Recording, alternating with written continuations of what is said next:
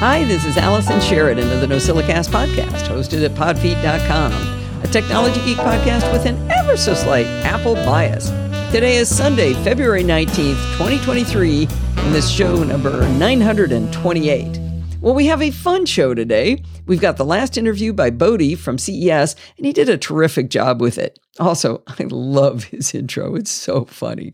Anyway, then I'm going to tell you about a Neato portable USB C display that I got recently. And then we have security bits with Bart Busschots. And it's not even a depressing security bits. In this week's Programming by Stealth, Bart continues his mini series on shell scripting by teaching us conditionals in the shell.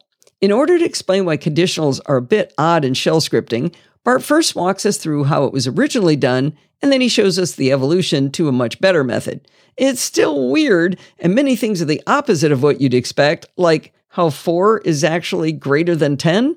Not really, but that's what it looks like.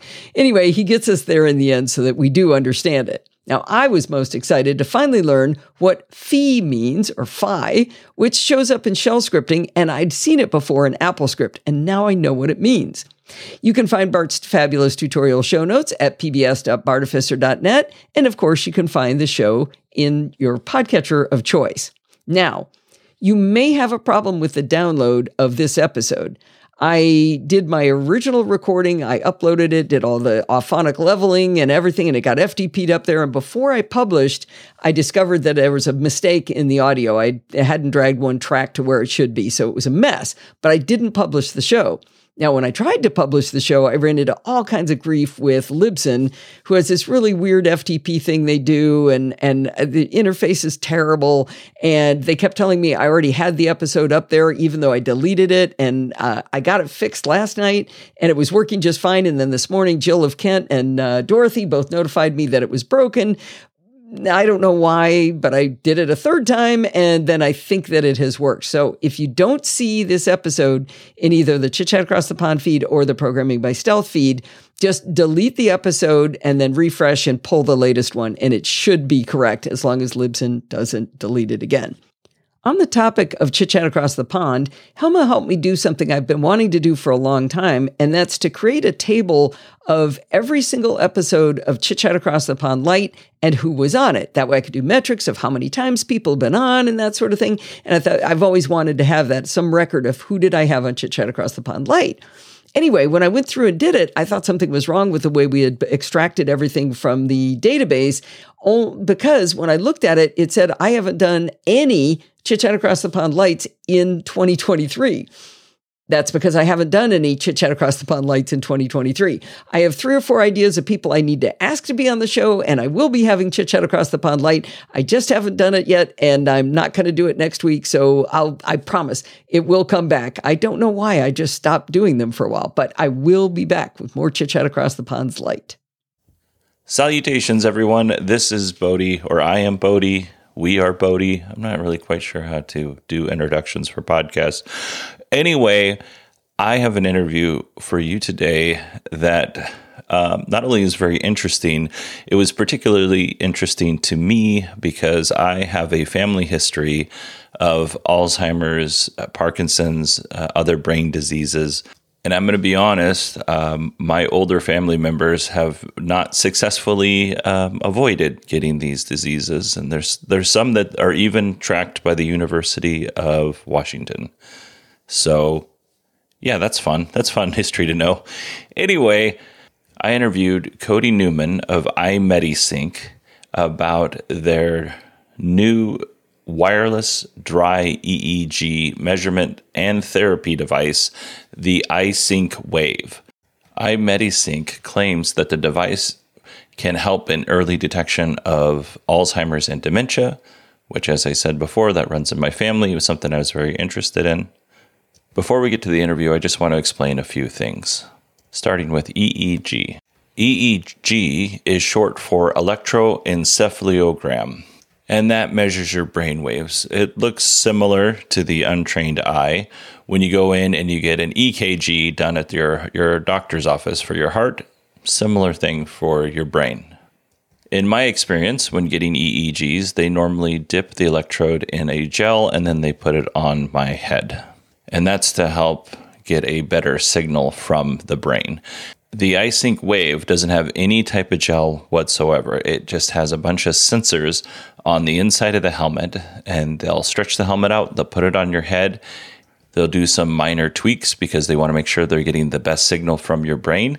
It didn't take them long to adjust the helmet on me because I'm bald um, and I have a fairly regular shaped head.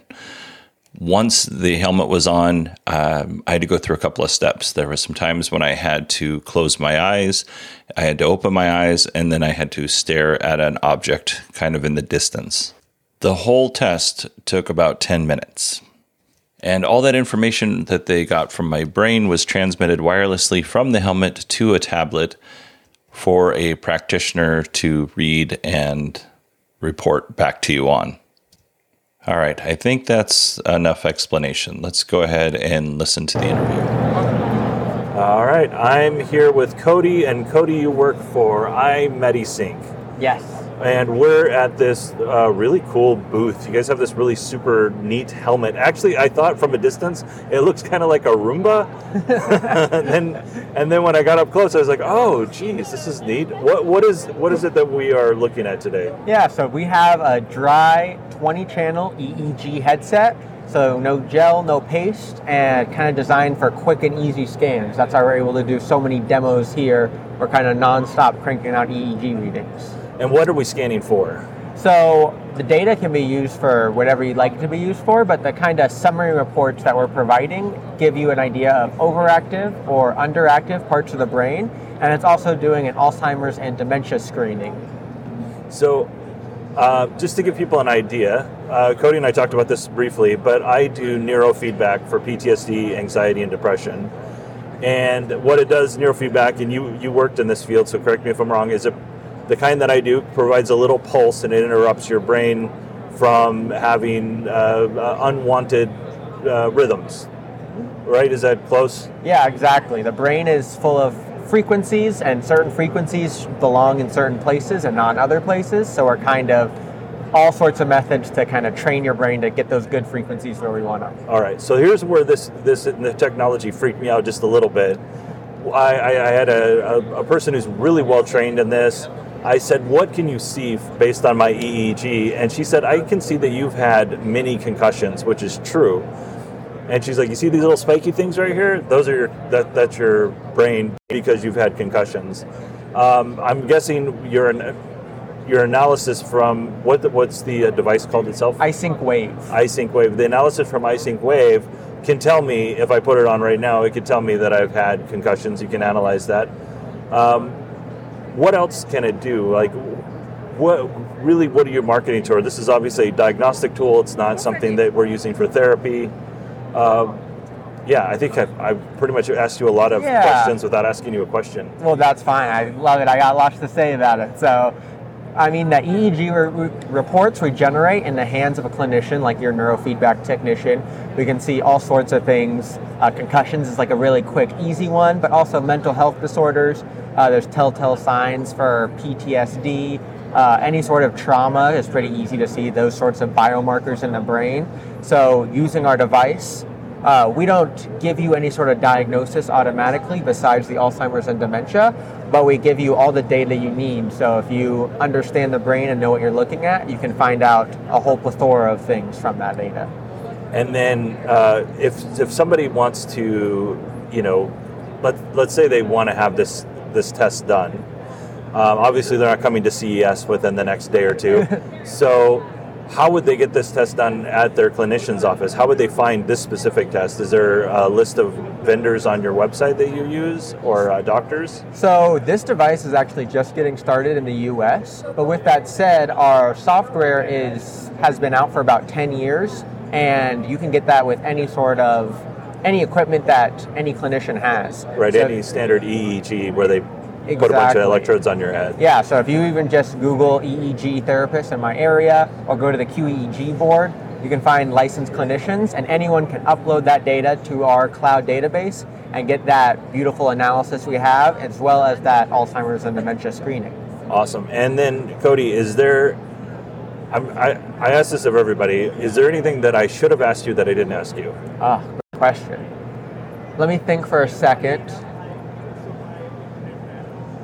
Well, I think something in this field, it can sound a little bit almost spooky, too good to be true. Uh, so why should you trust that this device can do all of it sa- all that it says it can? And I think the best way to think about it is that this is all extremely research backed. We're not just guessing out here.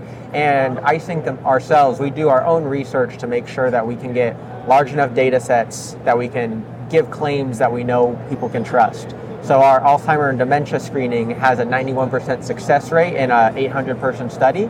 And all of our other software packages have been verified against other amplifiers, other electrodes. And this is a field full of research, and we're just joining in. We're not trying to reinvent the wheel here. And then, does it? Are you currently seeking FDA approval, or do you have FDA approval for So this? we have FDA approval as an EEG device. Our software is going to have FDA approval in the next month. Okay, cool. Well, Cody, thank you so much. Yeah, thank you, Bodie. Appreciate it. I want to thank Cody for coming on and chatting with me. I was talking to another representative in the iMedisync booth, and they were telling me that this device is also the iSync Wave is also a therapy device, and sometime in June or July they'll have FDA approval to use it as a neurofeedback device. And if you're curious as to how much this costs, it's about thirty thousand dollars for the whole system. If you want to learn more about iMedisync, you can go to imedisync.com. Well, thanks so much for this, Bodie. Like you, my family is riddled with Alzheimer's, so I'm pretty interested in any new developments.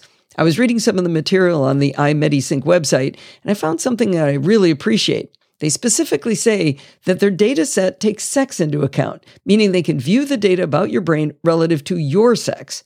Over the last 50 years, we've only done research with male data on most drugs, and they're finding out that shockingly, women are actually different from men. I mean, who would have expected that? But it isn't just male doctors doing that, all male researchers. It's male and female research have, uh, researchers have only researched uh, drugs with respect to men. So finding these uh, uh, new tools that are looking at going, no, we need to to analyze things based on your sex as well. And they actually had people of different color too. So I think they might have a bigger data set than they even said. But I definitely want to keep my eye on this tool as they get approval. Also, please always keep your goofy intros, no matter how serious the subject is. You always make me laugh. I've been a fan of portable USB C displays for a while now. I started with a tiny 12 inch 2K display and then later bought my daughter Lindsay the CocoPar 15.6 inch 1080p USB C display. She doesn't have an official office with a desk at her house, so having this light, low profile, portable external display is ideal for working from home. Now, she works at a company where their labs and processes are often audited by potential customers, which means a day or sometimes two in a conference room fetching documents and explaining these processes. She started bringing the CocoPar to the audits, and everyone was amazed and delighted that such a thing exists. She kids that she should get a commission on how many of them she has actually sold because of her demonstration.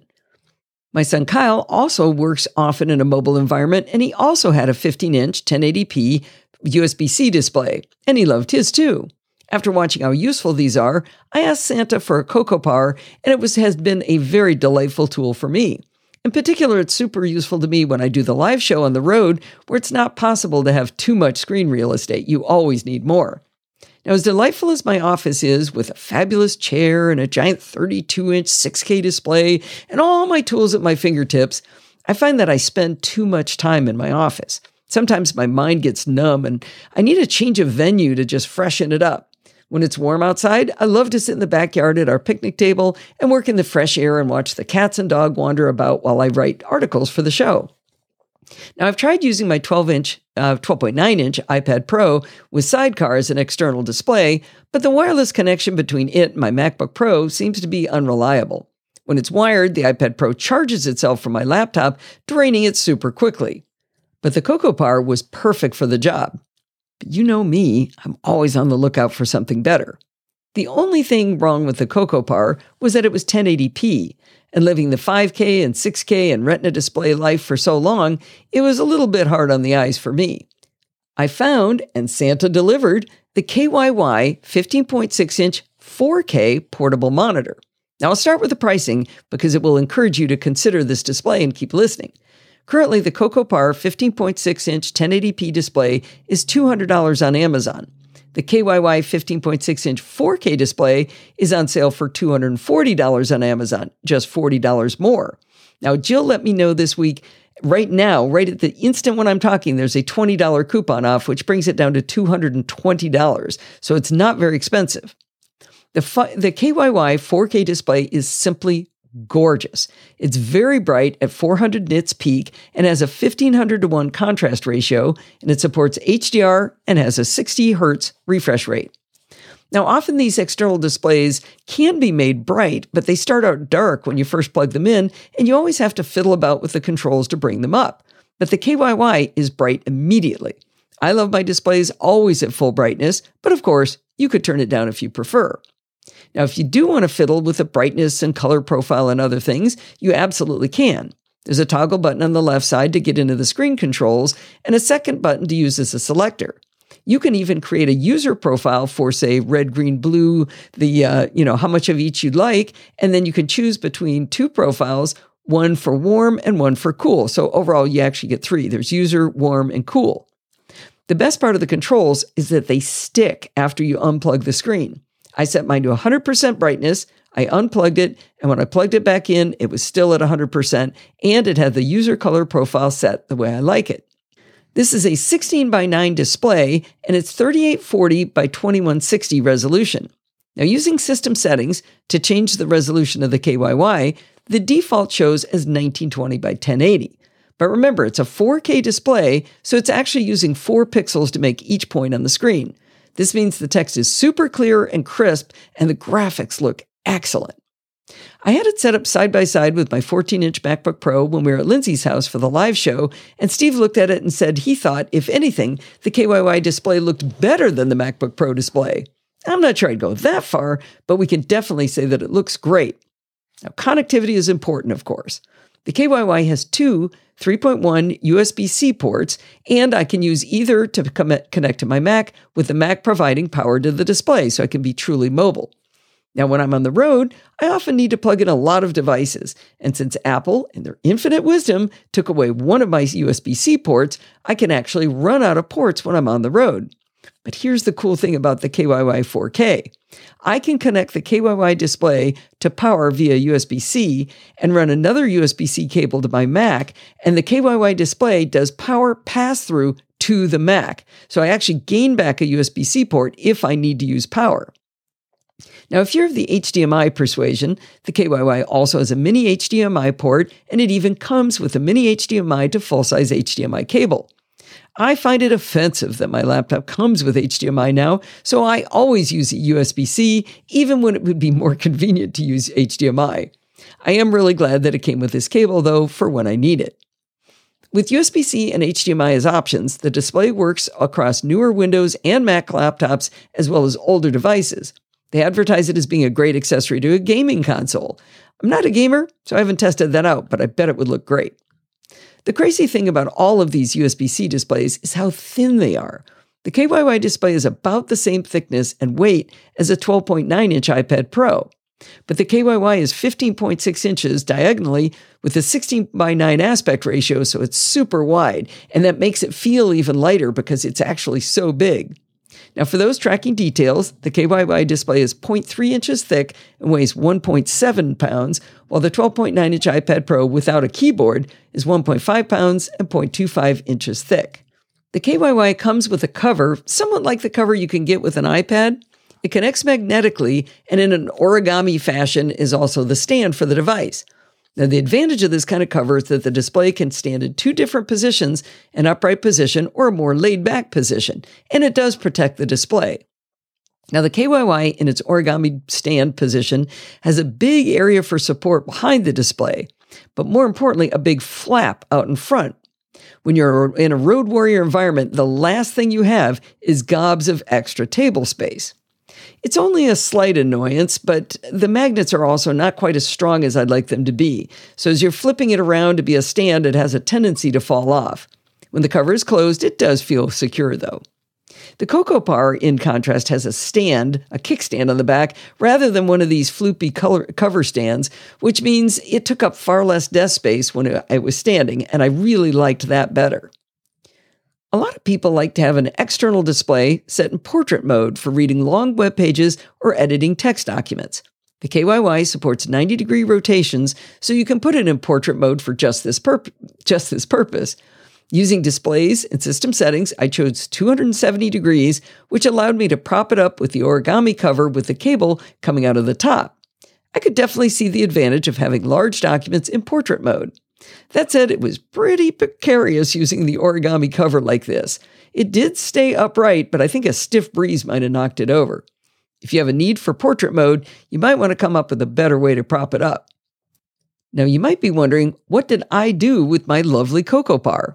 It turns out Kyle's wife traveled with his USB C display, and sadly, the display did not survive the trip. When Kyle learned that I was going to be getting a new display from Santa, he happily took over custody of the CocoPar, so now everyone's happy. Speaking of protecting the display, the CocoPar came with a perfect case to protect it and to carry a couple of cables. The KYY only came with the origami cover. I knew that wouldn't do for traveling, so I went on the hunt for a good case. I found the $28 Losong protective carrying sleeve that is designed specifically for 15.6 inch portable displays. So add that into the cost when you compare it to the CocoPar. The Losong uh, protective carrying sleeve is super soft inside with protective padding, and the best part is it comes in purple. It also comes in boring gray and black if you don't want any joy in your life. It has a zippered pocket to hold the USB C and HDMI cables safely away from the screen. The bottom line is that I remain a huge fan of portable USB C displays. They're relatively inexpensive, even for a high resolution display like the 4K KYY. They give you screen real estate while traveling, and even if you just need a change of venue at home. If CocoPar made a 4K version of the display, I would have bought that in favor of the KYY because of that kickstand, but I'm still super happy with my new high res uh, my new high resolution 4K KYY USB-C display. But wait, we have an update to this article. I was chatting offline with Jill from the Northwoods about the KYY 4K display, and I mentioned that the only thing I didn't like was the big flappy cover to hold it up because it takes up so much space on the table. She suggested, why don't you buy a travel appropriate iPad stand? I had never even thought of that and didn't even realize these things existed. She bought the Amazon Basics adjustable tablet holder stand for a grand total of $10 to hold her external USB C display. I looked at a lot of alternatives that looked more elegant, but they were all very heavy, which is the last thing you want with a travel device. I went with her suggestion, and it works great. This little plastic stand, when folded up, is seven inches long and around an inch square. It opens up with two legs with notches flat on the table surface to hold the bottom edge of the display. The legs can be spread wide or narrow and detents to hold the position. You can even hear it. I'm doing it right now. The third vertical leg is what props up the back of the display. It has two elements so it can be bent into different positions, again with detents so it won't sag. There's a slightly soft surface on the third element to protect your device. At first, it looked too small to hold up the display, but it turns out it actually works perfectly. Thank you so much for the recommendation, Jill. This is excellent. So now this adds uh, $40 to the cost because I bought a $28 sta- uh, case and then the $10 stand. So about $40 more in the end. But I'm really, really happy now that I've got a good stand that doesn't take up a bunch of space and it's protected in its case. And I'm happy with my KYY 4K display. Okay, now for the real value of the live show is the live audience. After I finished describing how I bought the Amazon Basic stand that Jill recommended, Mike Price posted that uh, 12 South, who make fabulous, beautiful things for the for the Mac and other devices, um, they have a thing called the Compass Pro. Now, the Compass Pro has been around for a long time, but they've released a new Compass Pro that is completely redesigned, and they show it holding up an iPad. Now, the reason that's funny is because I reached in my drawer and I have an, a, a, Compass Pro that I've had for years and I haven't had any use for it. And guess what? It works really, really well to hold up my new display. Now it does weigh a lot more than the uh, the Amazon Basics plastic display, but it's elegant and thin, and I already owned it. So if you own a Compass Pro that's sitting in a drawer and you're not using it, you can use that to hold up your new 4K KYY display. Are you listening to this or reading it on the web and thinking, wow, the people who create the Podfeed podcast really do a lot of work to bring this awesome content to me? Do you think about how web hosting costs money, and database hosting costs money, and blog themes cost money, and lighting and microphones and computers cost money? Well, if you've been wondering how could you possibly help offset these costs, please consider going to podfeed.com slash Patreon. Here's the cool thing about Patreon. You get to pick how much to donate. You can choose a dollar an episode of the NosillaCast. But if that's still too rich for your blood, you can change the monthly max to a dollar. Just a dollar a month. Think about it. And you get all of the shows. I only charge based on how many NosillaCasts I do. Now, you got to admit that you get at least a dollar's worth of knowledge or entertainment out of the NosillaCast, chit chat across the pond light, and programming by stealth, right? Well, you can follow the link in the show notes in your podcatcher of choice to become a patron and earn my unending thanks.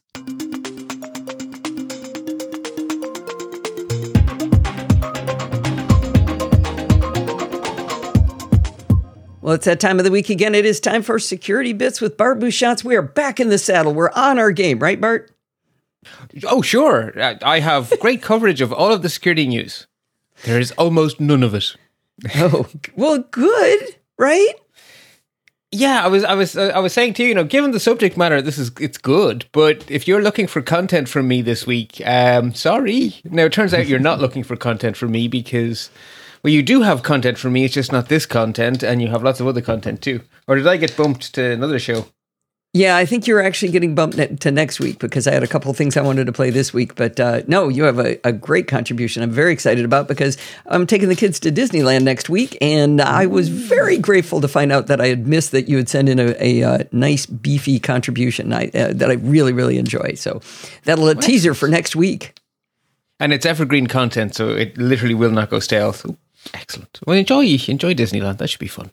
Yeah. Um, we have a small amount of follow up. So um, I mentioned, I think it was last time, uh, certainly recently, that a cautionary tale about using AirTags to track pets because the type of battery that goes into the AirTag is particularly dangerous to be like if kids eat it, it does the, it's really bad, and the same goes for pets. Um, and it was TMO, I think, actually gave the warning, and I linked to their warning. Well, they've now done a follow up post about devices specifically built to track pets. So they don't use those kind of batteries, and they're basically they're designed to track your pet in a pet safe way. So if I scared you with the previous one, here are some altern- some options for unscaring or whatever. Yeah, the the one problem with all of the other trackers for pets, and I've been following this space for a while. We used to interview people at CES regularly on it. Is they're all subscriptions? They're like twelve dollars a month kind of numbers. When you know you could put mm. an. AirTag in for for nothing. I wonder if there's a way to make a, a cover for it that, well, you have you're, to make a cover certain. you're sure the dog won't won't chew and eat. And after I scoffed last time about how would a dog get a collar off, is like somebody described a, uh, their their cat that would take the collar off like once a week. Of course, we, that's we, a cat. We had, we had Houdini when he had to have when he had his infected bite on his neck and he had to wear a collar. It was a constant battle because we turn our back and the collar would be gone. It's like how. At one stage, we found that he would wedge his head through the, the banisters of the stairs and then get it trapped and then walk backwards. okay, I don't want to offend all the dog owners, but dogs aren't that smart. Most of them. Maybe a border collie could do it, but but that's about it. But we we had a cat that escaped from a, a chain link fence cage. Uh, at a hotel. We had the cat and the dog in this chain link fence cage that had a doghouse on the back. It had a lock on the front door and a lock on the back door. And every night or every day when my we'd go to the cage, the cat would be outside and the dog would be inside and the, the doors would be locked and the cat would be on the outside. My we never figured it out. My dad finally put uh, plywood or, or, two by fours around under the cage to see if like he was wriggling under the chain yeah. link and the and the cement between the little divots, you know. And the wood was in place and the cat was outside. The cat was right there. He didn't run away. He just sat outside. probably taunting the dog. yeah, exactly. Because that's what cats do. Our, our cat love nothing more than to taunt the chickens outside the chicken coop. Just, I'm here and you're not. Neener, neener, you know. well, you did name your cat Houdini. What did you expect? Well, that wasn't Houdini. That was that was our old cat from when I was a kid. Um, we oh, but the one that escaped, since... or the one that escaped the collar, oh, yeah. though. oh, that was Houdini. Actually, no. Do you know he was named Houdini because he he was he was a stray who arrived to a friend's house who couldn't keep him, and every t- everywhere they tried to keep him to keep him safe, he would escape. So he was named Houdini because he was an escape artist. And Oh, we- okay. we, took him over because we we had a house we could have a pet in, and so we, we took him on. Anyway, yeah, Houdini. That's how he got his name. Right. Okay. Uh, okay, that was our follow up. Uh, we have no deep dives, I'm afraid to say. Um, so that takes us on to action alerts. So Microsoft Patch Tuesday was on Valentine's Day. Um, not particularly much to love, though, um, as um, Naked Security put it 36 remote code executions, three zero days, and 75 total vulnerabilities. So patchy, patchy, patch, patch in Microsoft land. 36 remote, code, execution executions? That's a big number, right? Oh yeah, yeah. Three zero days is also a big number. Like you know, most months it's zero, maybe one. Three is a lot. Yeah. Wow. So is that for Windows or is that all their different things? I think that's all other different things, to be honest, because Microsoft just Okay. dump them all on you at once, and it's very hard to draw a line between Microsoft's products. It's it's a big blob of Microsoft, and this week I believe they're calling it Microsoft 365, but next week it could be something completely different.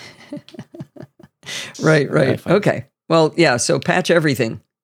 Anything that and if asks on the Mac side, yeah, and if you're on the Mac side, do the same because we have iOS, iPad OS, Mac OS, uh, Watch OS, TV OS, HomePod software. They all got serious security fixes, including some stuff in the kernel, including one zero day. So we're one third as many zero days. Um, And I think that zero day is a remote code execution bug, if I remember. It is, and it's in it's in it's in WebKit, which is a particularly bad place to have a remote code execution bug because that means nefarious advertisements could theoretically get you. So that's patchy, patchy, patch, patch for sure on that one.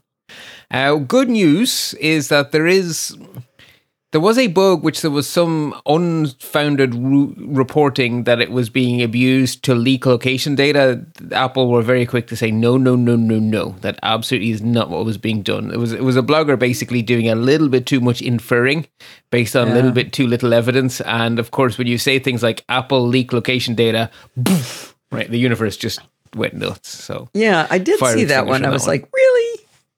Yeah, no is the answer. The short answer is no, not really. So that's good. Worthy warnings then. Um, I I think this was breaking as we record.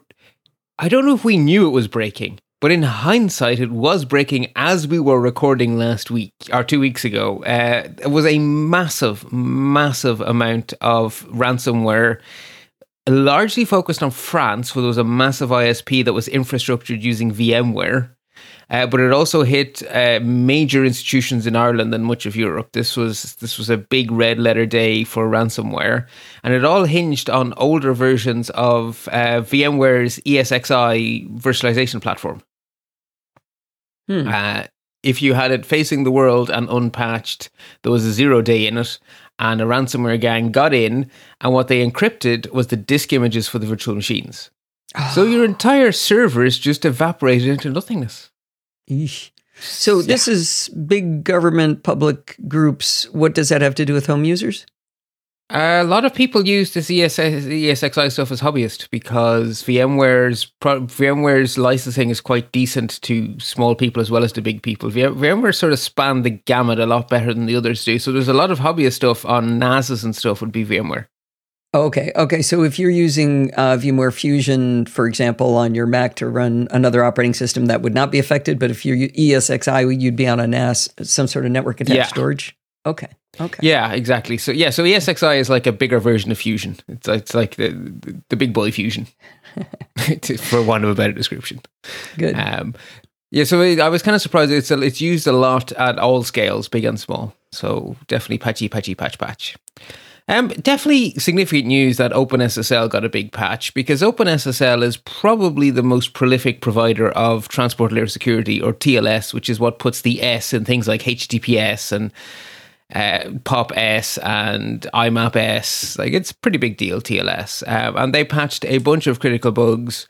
So if you are running IoT devices or if you run your own web server, probably a good time to make sure there's no updates waiting for you. Just, you know, just give it a give it a wee patch. It's good time. And then we have a final fire extinguisher. So it is a true fact that uh, hi Jill. It is a true fact that Reddit uh, did suffer a data breach. Uh, the good news is it was really quite contained. Um, it was basically one of their developers got tricked, got phished, Uh, and so they got into a few development systems, but they didn't get into anything with actual customers in it.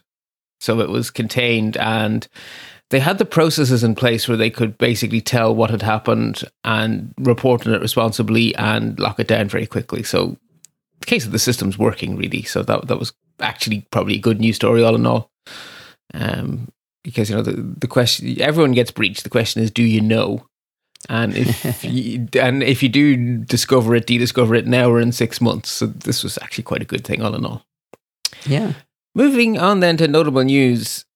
Now, maybe you can talk me down on this first story, but there has been a lot of kerfuffle about AirTags being abused, despite the fact that Apple put a lot of effort into putting safeties onto AirTags to make it very difficult to stalk someone with an AirTag. It's actually the reason there are so many news stories about people being caught stalking people with AirPods is because AirPods are really good at preventing themselves from being used for stalking. So Right. it's actually a sign of Apple's protections working. So Tile have decided to compete with Apple by creating a stealth mode designed to be undetectable. Good. the- good. The protection they're putting in place is that you have to register with Photo ID with Tile. So that in the case of you not being detected stalking someone, they can give your details to the police who are never going to come looking because they've made an undetectable tracker. How does that work? And if Apple did this, can you imagine what the internet would do? Well, the worst part is I heard this reported and I heard it reported in, oh yeah, a lot of these trackers, you know, like Apple's AirTags, they all do this. They can you can use them to track people. But it was they weren't getting to the detail of what Tile had done. They were just saying, "Oh, I've heard these trackers are bad because you can stalk people." And they've missed the entire boat on that. This is Yeah, this right. is a case of where I think Apple possibly could have gotten ahead of it of this but in marketing ahead of time if they'd thought about it. But didn't they? Because the actual keynote where they announced the AirTag, they spent a chunk of the keynote explaining the safety features before the thing even launched. And it was one Yeah, of my but- comments. But keynote at, a, at WWDC is not marketing. Marketing is putting it in ads, having talks about it. You know, marketing is a different thing than just where the nerds the nerds hang out. But that was the media event that launched it. Like the when they launched it to the press, they gave the press like the part of their story when they announced the product, part of the product's actual story. You know the way like when the iPad came out, it was, you know, a netbook that doesn't suck and Steve Jobs told a mm-hmm. big story. Well, the Right. story they told us about the AirTags was that we've thought about this up front. Eh, yeah, but again, one one event clearly was not enough for people to remember the message, right? I'm not, basically, I don't think I, I don't think the message was ever going to be remembered. I think Apple did do a good job of putting it out, but I, I think they may have just been an impossible Possibly. target. Yeah, Possibly. yeah. Ah, well, anyway, hindsight's great. Um, okay, so it's not that I'm missing something obvious and that this isn't a terrible idea. This is a terrible idea. This is a terrible idea. Okay, good. I, I don't see how it isn't. okay. I'm not going mad because I was I was reading it. going, I can't be reading this right. This, but I think I am. Uh, Anyway, um, in Twitter world, things have gotten a bit weird. Um, so we now know, thanks uh, Ed Ross in our Slack posted the link explaining the why. So SMS is a train wreck. There are many reasons SMS. No, no, I'll explain what's happened in a sec. But I just want to put the No, no, context here. that SMS SMS is a train wreck. No, SMS no, no, in no, general? no, no. Okay. all right. Yes. Yeah, no, no. I was have zoomed right out here. The protocols that carriers use to communicate with each other are insecured. So they are based on trust and it's global. And there are carriers around the world who should not have that trust. And so there is a constant flow of fraud going on. And it's a bit like the credit card industry. They've sort of baked it into the cost of doing business. And the telcos are like, yeah, yeah, we know there's like 10% fraud, but whatever. We're all paying it. And that's just what it costs to be a telco. And God, wouldn't it be really difficult to re architect GSM? Well, someone who's not happy with the rate of fraud is a guy called Elon Musk. He obviously got a giant big invoice. Obviously, this is the first time the invoice for SMS came in while Elon was running the company. And Elon saw the invoice and went, Holy moly, this SMS messaging stuff is expensive. And someone said, Yeah, and there's about 60 million of that is fraud. So Elon has responded by saying that you can't have SMS two factor authentication unless you are a Twitter Blue subscriber. Now, I think they should just turn it off and just actually make proper two-factor authentication. Why you would pay for poorer security, I don't know. But anyway, that's that. That is how Elon decided to react. It is a cost center, therefore it is for paid customers. Yeah, so the way the news came out was just that Twitter had disabled SMS two factor authentication unless you pay for Twitter Blue.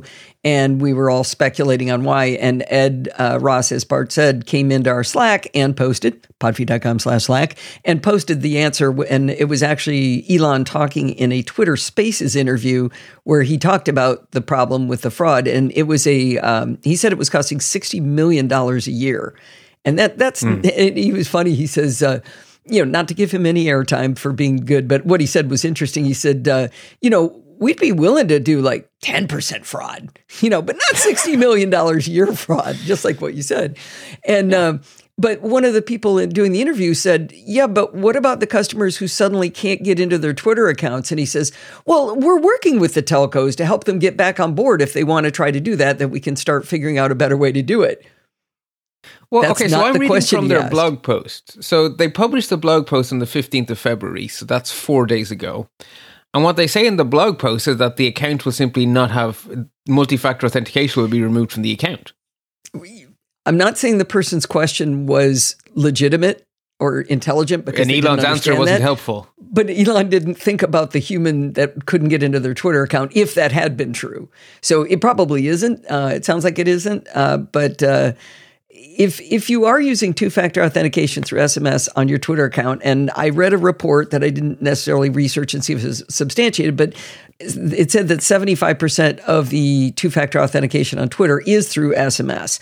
So if you have that today, you really do want to switch it over to using an authenticator app. And I personally think using it through 1Password is the easiest way to go because you've already, you're probably already using 1Password. If you listen to this show, you listen to Security Bits, uh, and you can do the two factor authentication from within. Um, within 1Password. And the reason you might look at your Twitter account and go, eh, I don't really care. You know, it's fine. You know, whatever. My Twitter account doesn't matter to me. But the reason it does matter is because someone can pretend to be you. So you can mm. have your account taken over, and all of a sudden it's a Nazi hate speech account. That it's reputational happen. damage. Yeah, and it ha- Tim Verpoorten after he passed away, someone hacked his Twitter account, and they were d- posting obscenity things. And Tim was the kindest, gentlest, never in a billion years would have ever done that. And I had to go Such through a, a world of hurt to prove to Twitter that he had died and that this account needed to be shut off. And they eventually did. But the last thing in the world I wanted for Tim's legacy was for somebody to see that. So you really yeah. do want two factor authentication, and it, the easiest way is to just do it through 1Password. Bear in mind, Allison, that uh, Apple's built in keychain now has two multi factor authenticator support built right in. So for people who are in the Apple community and don't have 1Password, you literally have it native in your OS. I'd like to see how that works. Does it? Will it scan a QR code, or yeah, do you absolutely exactly oh, like 1Password? Exactly like 1Password.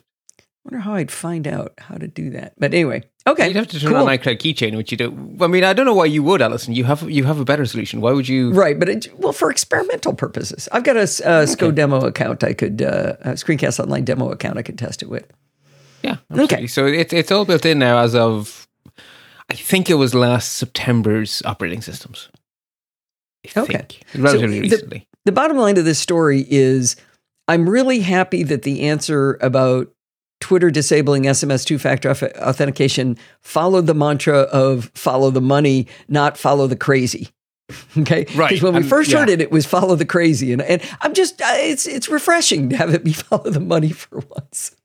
Yes. And the other thing is, a lot of people misheard it as they are turning off multi factor authentication, full stop, end of story. And I spent a lot of time correcting people going, no, no, no, no, no. It's just one of three methods available to you that's going away. You can still use a hardware token and you can still use uh, the oh, TOTP, which is Google Authenticator auth, style. Auth apps, authentication apps. Yeah. yeah. So um, I hope they send a message to people when they shut it off. That would be nice. Yeah, like a proactive banner in your app saying you are one of the people whose two factor is going to be turned off in 28 days, in 27 days, you in char- 26 pay us pay us eight dollars. yeah, even if they say that, well, I just like I'd like people to know. Right. Absolutely. Yes. Yeah. Yeah. Definitely. Um. Switching on then to what I think is happier news. So we know that 2023 is the year that the Digital Services Act in the European Union and its cousin, uh, the Digital Markets Act, come into force later this year. But the wheels are in motion. So the Digital Services Act is the one that will affect Apple the most uh, because Apple is mostly a services company. And in order to fall under the DSA at all, you need to have 45 million active European users. And so from February, the, it is now the responsibility of the companies to report their numbers to the Commission in preparation for enforcement of the Act later in the year. And we can now confirm that falling under the DSA will be Apple, Google, Meta, and Twitter. They all have more than 45 million active European users. So it's happening. DSA is on the way. And you see that as happy news because? Because the Digital Services Act gives a whole bunch of privacy and user protections from large companies. Good. It's basically good. GDPR plus plus. Okay, good. And we did an entire episode on it, and I spent so much time reading legalese, and I never want to see it again. But my notes are there, and they're good. so, so I I'll be reading back to myself. I often read my own show notes. We did a big episode on the GDPR, and I still reference those show notes a lot. Oh, yeah. I've sent people to that just recently. I, am telling you, everybody listening, if you ever want to remember something, blog about it because you can always hmm. search mm. the internet for the answer. And since Google tends to give you your, or um, maybe all search engines, give you back something in your own frame of reference if you're logged in. Like I thought I was really famous because I was always finding my articles. And then somebody said, Allison, try logging out of Google and see what happens. It's like, oh, I'm not nearly as cool as I thought I was. But anyway, but yeah. I, all the time, I want to know how to do something. I just Google it and it'll tell me, yeah, you wrote about this in 2018. And uh, my answer is often, I did. Oh, look at that. I did. exactly. By the way, I don't think they're mostly a services organization. Apple. Okay. Compare, sorry. In, right, but hardware isn't covered at all. So on the stuff that is, so between the DMA and the DSA, the DSA yeah. is the big one for Apple, is what I meant. Okay. Okay. I just wanted to pick that nit right there. Okay. Uh, although if Tim, you know, Tim Cook is definitely pushing Apple to be more of a services company. You're right, yeah. though. They're not. It's they're not. The iPhone is still. If you see a pie chart of Apple revenue, the iPhone is still more than half a pie.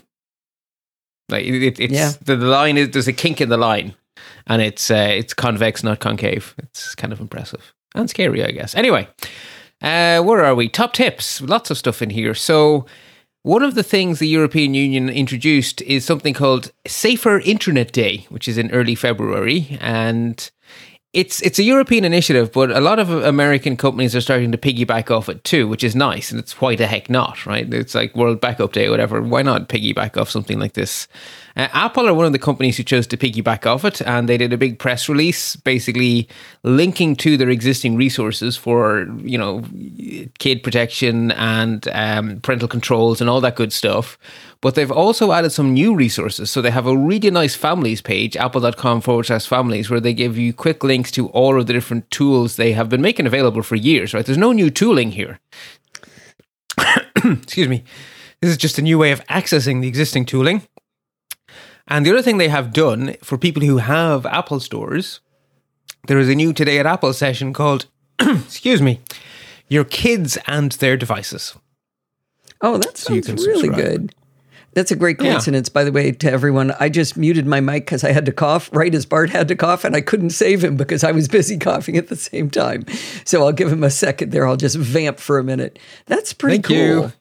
You're yeah. welcome. And we both have the wonderful Wave XLR with the mute button right on top. Oh, so handy. It's the best. Yeah, that is one of the reasons I bought the Wave XLR was that mute button that makes no noise. Um, I'm going to sneak in an excellent explainer. Okay. So um, there's a, obviously a lot of talk about AI right now, about ChatGPT and Bard and all these different things that are doing these uh, crazy things, and they're all based on machine learning. And one of the things that has informed my understanding of why we don't know how AI works, and uh, you'll hear people say, well, we don't even know how the algorithm does what it does. This machine learning, we don't know. We don't understand. The reason we don't know why is explained in a really cute, good video by CGP Grey. He doesn't do anything that's not amazing, but this one is about five years old, and I rewatched it to make sure that it, I still thought it held up. And it's a really good way of explaining why we don't understand. So I put a link to it. It's a little YouTube video. I think it's, I don't know, 12 minutes long. The first couple of minutes are kind of fluffy, but then it gets into exactly how these machine learning works and why we don't understand it.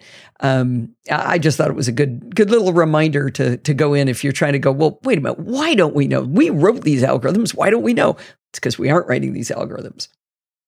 Yeah, we're teaching the computers to teach the computers. We're not teaching the computers. Yeah, and that layer well, of indirection actually, is hugely if- different.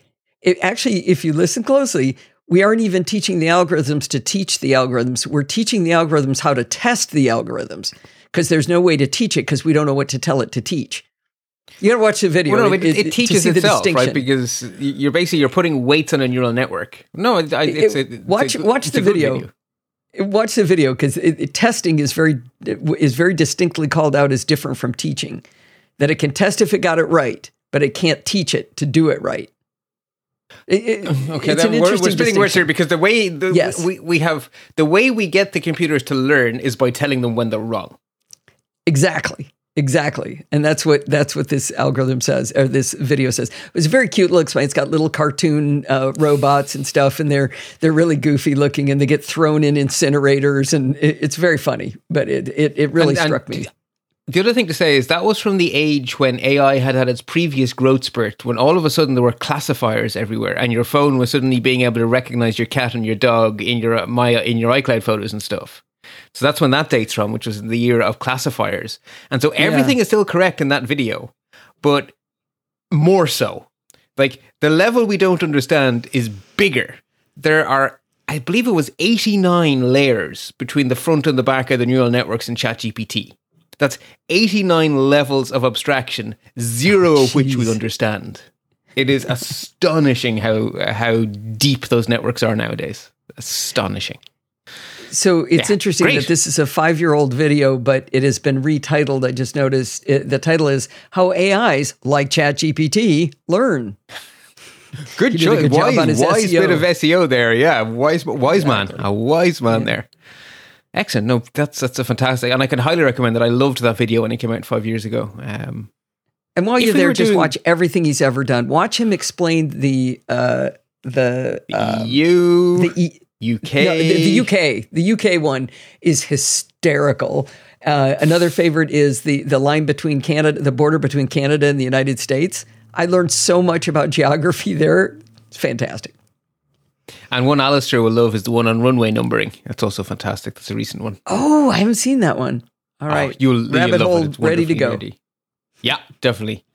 Okay, how far have I gotten? in? Da, da, da, da, da. Oh yes, okay. So Mac Observer also took advantage of it being European Safer Internet Day to release a really nice blog post: how to set up an iPad for a child. Walking you through, I have just bought an iPad. I am giving it to my kid. How should I do so safely? And they walk you through. You create a child Apple ID, which belongs to your Apple ID as the parent, and then how you set up the various parental controls and it walks you through all the decisions you should be making and obviously depending on the age of your child and the maturity which is not the same thing as the age you'll obviously toggle different buttons different ways but it walks you through it all very nicely uh, which is you know a useful resource so it's in my i have it bookmarked in my to keep folder because when i have friends and family who ask me these questions it's good to be able to just link them to someone who's better at explaining than me That's a good idea. Lindsay and Nolan have run into an interesting problem where they want they want Forbes to have a standalone account, but I have a family plan and we already have six people in the plan. So the only way for him to have a standalone account and be able to take over the apps they've already bought is for them to split off and be their own family for significant cost per month since we do we do Apple One and so I'm paying for everything uh, and that's prohibitively adult expensive. children are not supposed to be on your apple family anymore He's not adult. It's He's supposed- six years old. Oh, you mean No, no, them? no. Yeah. So it's supposed to be a household. The definition is a household, and they're quite loosey goosey about it, but it's a household. And the reason it's all linked back to one credit card is because it's for a household. And the reason, so by linking it to one credit card, they don't have to be all strict about it by IP addresses because it's self limiting. And that's also why they only let you have six members. It is meant, so when they become adults, they should run their own family. So Kyle should be an organizer of his family which would then be making child accounts for his kids. Um, they show uh, uh, in their example three adults and two kids. So okay, so the, there's a second type true. of child, which is when you set up your Apple Watch for your grandma. You, like it is a household can often have people of the older generation and the younger generation, but it's designed around a household. That's why it's six, right? Six is not a huge number. It's not designed for extended family. Because if you think about it, if you have three kids and they have three kids, then it's three times like that's way more than six, right? That's that's really I don't. I'm not finding evidence of that, Bart. If, Well, if when I set it up, that was absolutely how it was described to me when I set it up all those years ago. And the, the fact that it's for six people tells you it's not intended for your giant, big, extended family.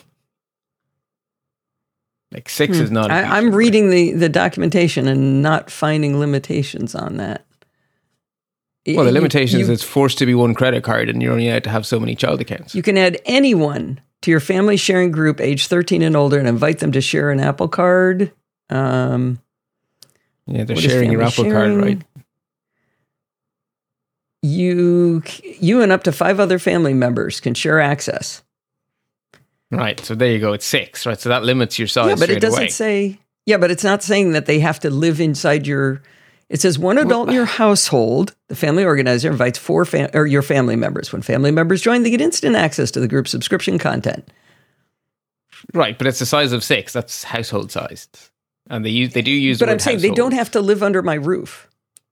Uh, Right, that's what I'm saying. Apple chose not to go the pejorative route because they forced you to use one credit card and only six people. So that's instead of having you- to get into the whole faff like Netflix of trying to figure out whether you're sharing it inappropriately, they just say, it's all on the one credit card. So if you're prepared to share credit card bills with each other, I guess you're family.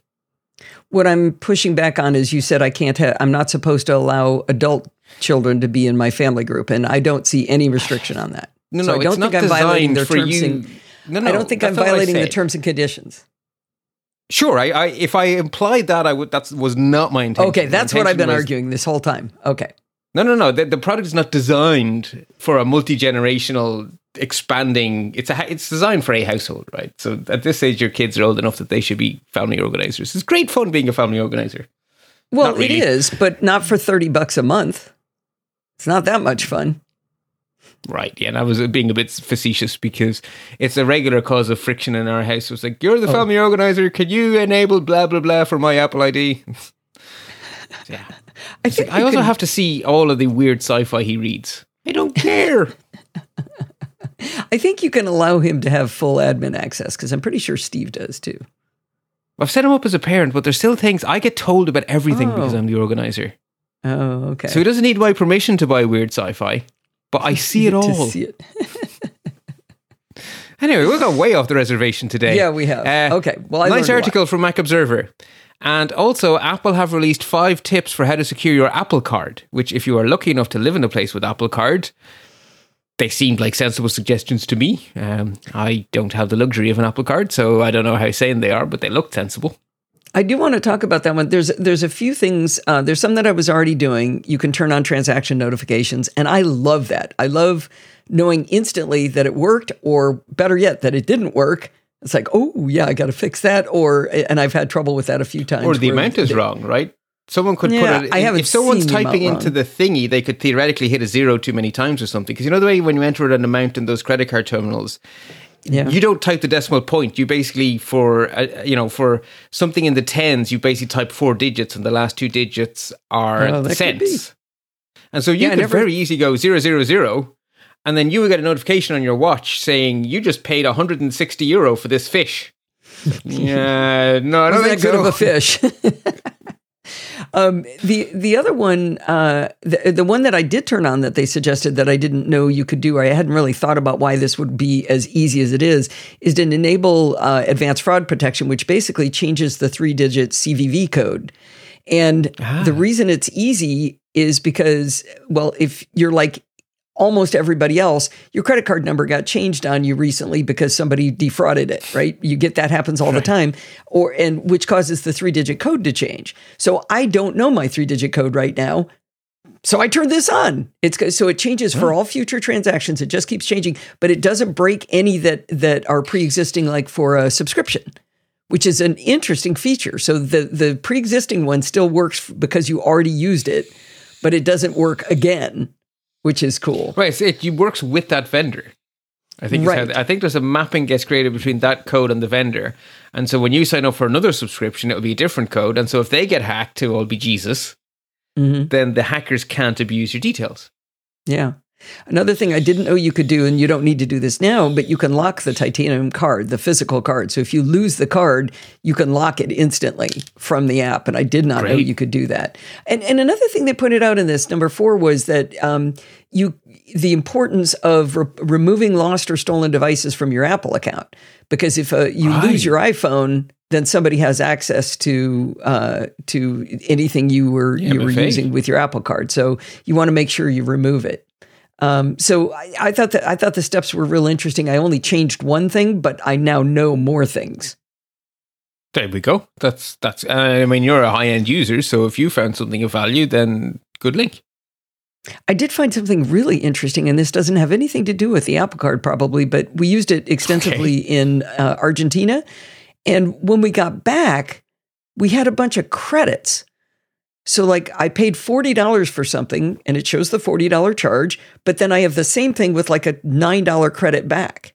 And it happened two or three times, and I have no idea why. It might have been an exchange rate thing because Argentina is real weird. It's got a there's a there's a government exchange rate, and there's the blue not not not black black market but the blue market they call it which is a much much better exchange rate by like like 50% better. I mean it's hugely better. So if you go get money on the street you get a better rate than through the through the government. If you use a credit card you're supposed to uh, get the blue rate i think. And so i think what might have happened was the retail rate was the the the government rate and then we got the money back because it changed to blue market rate. That's the only reason i can think that would have happened. It was different stores different mon- amounts of money And I got a whole bunch of refunds from Amazon recently uh, with the title of currency exchange adjustment. Oh. Bank error in Just your of the- favor. Yeah, I was like, okay, thanks Amazon. You, God knows you deliver enough stuff. Since I signed up to Prime, it's a that's just yeah. The The, start of the pandemic. I turned on Prime, and now it's just a case of we've run out of blah blah blah. Ding ding ding ding, and then the next day it's magically here. It's- I, don't know if I do want to thing or a thank uh, thing. Norbert Frasa for explaining to me while we were on the trip what is this blue market thing? Because we were all like, what the heck is that? And he, he goes to Argentina a lot, so he was able to explain it to me. Excellent. Uh, I, unless I am missing something in my own show notes, the only thing I have left is a palate cleanser. I have one for you, and it's Oh, very really? related to what we've been talking about. Uh, I think you're a big fan of this guy as well. Uh, I immediately recognize his face in the video. Um, but basically, this is a video that gave me a whole new way to think about this whole big AI question. It doesn't it doesn't tell you like, oh yeah, here's the answer to life, the universe, and everything, because literally no one knows what's going to happen next with AI. But he laid out a way to think about it. So, you know, innovation happens on a sigmoid curve. And the question is, are we at the bottom of the curve where it's about to get steep and things are about to change massively? Are we at the Napster phase, is how we put it? Or are we already at the top of the curve and this is as much change as we're going to see and we're done? Hmm. It's like, Any answers I to don't that question? know. No, but he, No, he basically you how to tells you tell? how to think about it. Right. How do we think about this AI thing? And so the question I'm now going to be looking at is how are we accelerating here? Are we climbing up the curve or are we at the top of the curve? So th- it's just a really nice way to think about it. And he gives a very good explanation. Uh, it's just really well thought out. It's very thoughtful. So um, I really look enjoyed forward it. to listening to that. I do want to give. I've been trying to think of a good place to say this, and I don't think I said it last time we talked, right after the trip. But we talked a lot about ChatGPT on the trip with uh, Dr. Andrea Gez's son is a brilliant young man, and um, we spent some time talking about ChatGPT, and he came up with a really, really good use for it that isn't weird or stupid, and does, and the veracity of the answers don't actually matter. He is in the uh, position to start uh, interviewing for jobs because he's coming up on the end of his his engineering degree. So he asked it, if I want a job in this, what kind of questions am I likely to be asked during the interview? Oh, excellent. Right? Because it's opinion or, or you know it's some smattering of these kinds of things might come up so he got prepared for those interview questions and he said if i want a job in this what kinds of things would be good to have on my resume so he's going to cherry pick through that and say oh well i do have that. I don't have that. I can oh i should emphasize this. And i thought that was a really really clever use of it. It kind of opened my mind That- up that to non-stupid uses of Right, uh, because of it's AI. I, I think it's going to develop into a tool not to replace humans, but to help us to more efficiently get to the point where we can add our creative spark to things. And what's particularly interesting to me is Microsoft's implementation in Bing, where you type to it like you do in ChatGPT. It's actually GGPT 4 instead of 3, so it's a more advanced version. But it doesn't just give you the little paragraph, it shows you underneath all of its sources. So why am I telling you what I'm telling you above? And it gives you this is what I've That's been drawing from to give you this summary, which takes away a lot of the mystery meat, right? And it should help you detect when it's hallucinating. Because you can see down at the bottom that, oh, I don't believe that website for one minute. Therefore, I shouldn't believe the paragraph based on that website I don't believe. Oh, that's that is really really interesting. I like that because th- that's been one of my big concerns is or annoyances about it is if you're looking at uh, a response to a regular uh, search query, you can see that this is from you know Bob's Wingnut website.com and the next one is from .gov or or you know the, the uh, uh, Institute of Health or whatever. Neil deGrasse Tyson or whatever. Yeah, and so you can kind of weigh it, but when you just ask Ch- ChatGPT, you don't know where it got its information. So that's that's a that's good. Yeah, so the fact that it knows its sources has me thinking there's probably a future where you could say, ignore everything from X website. So you might see the search results coming up and you say, eh, ignore all of the stuff from that source. And then it would redo its paragraph and show you a new set of sources. And you could basically use that to hone things right down. And the other thing it does is in the sidebar, it gives you a summary of the page you are currently on. Oh, So again, you know exactly nice. where, yeah, so you know exactly where it's getting it from. But instead of you having to read through 20 million pages of Wikipedia, you get a collapsed little summary at the top, which I wish Wikipedia would do. Um, so, you know, it's, it's, it has me opening my eyes to this idea that it's not necessarily a scary future. It's not, it's not going to be AI is evil or AI is good. It's going to be there is good AI that is well engineered and helpful, and there is shoddy AI that's not very good, and we're going to end up picking and choosing, and hopefully the best AI wins. I've been watching some uh, TikTok videos where teachers are spending time with students, having them actively use things like ChatGPT to, and then to discuss what do you do with that information? Because you can only teach people the tools to how to analytically look at this information. You don't want to teach them ChatGPT. You want to teach them how to Right. how to vet information as a, as a teacher. I think is one of the, the- especially for secondary education. I think that's a the best thing you can do.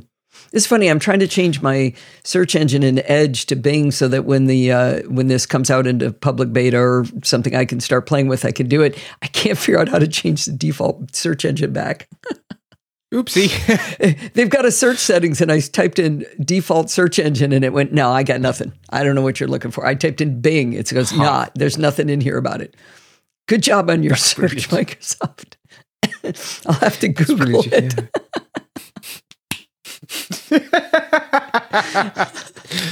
oh, and on that note, we Yeah. can't top that. Right. We Uh, all right, right, folks, there. remember. Yeah, stay patched. And there's lots of patches. Remember all those zero days. Stay patched so you stay secure.